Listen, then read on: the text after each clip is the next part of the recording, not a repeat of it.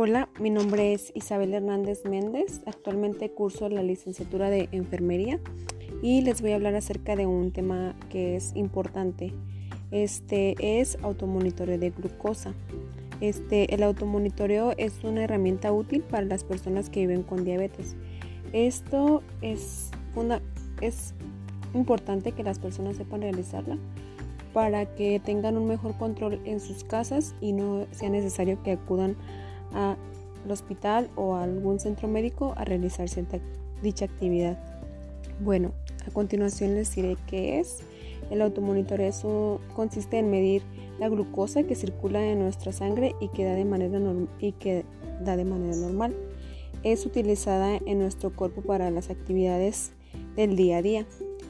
El automonitoreo puede llegar a facilitar las metas de control para saber cómo está funcionando nuestra glucosa. Eh, la, medición de los niveles de azúcar en sangre se debe realizar cumpliendo los requisitos del médico tratante. Un ejemplo sería dos horas después de los alimentos, al despertar, con ayuno mínimo de 8 horas o antes de comer. ¿Cómo debemos monitorear la, la glucosa en sangre? Pues son puntos que debemos tomar en cuenta, los cuales pues son los siguientes. Eh, como punto número uno es asegurarse que el monitor esté limpio y calibrado. Como punto número dos debemos de hacer higiene en manos. Es, es muy importante mantener las manos limpias. Después masajear suavemente las manos para que la sangre fluya.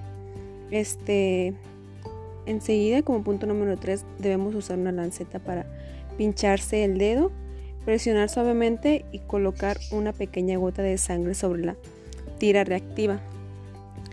Este, el siguiente punto es agregar los resultados en su lista de seguimiento, ya que hayan aparecido los resultados, claro, y retirar la lanceta cuidadosamente y desecharla.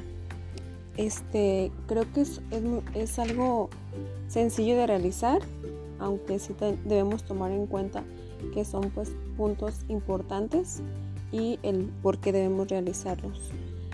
Pues de mi parte creo que es todo y espero esta información les haya sido muy útil. Muchas gracias.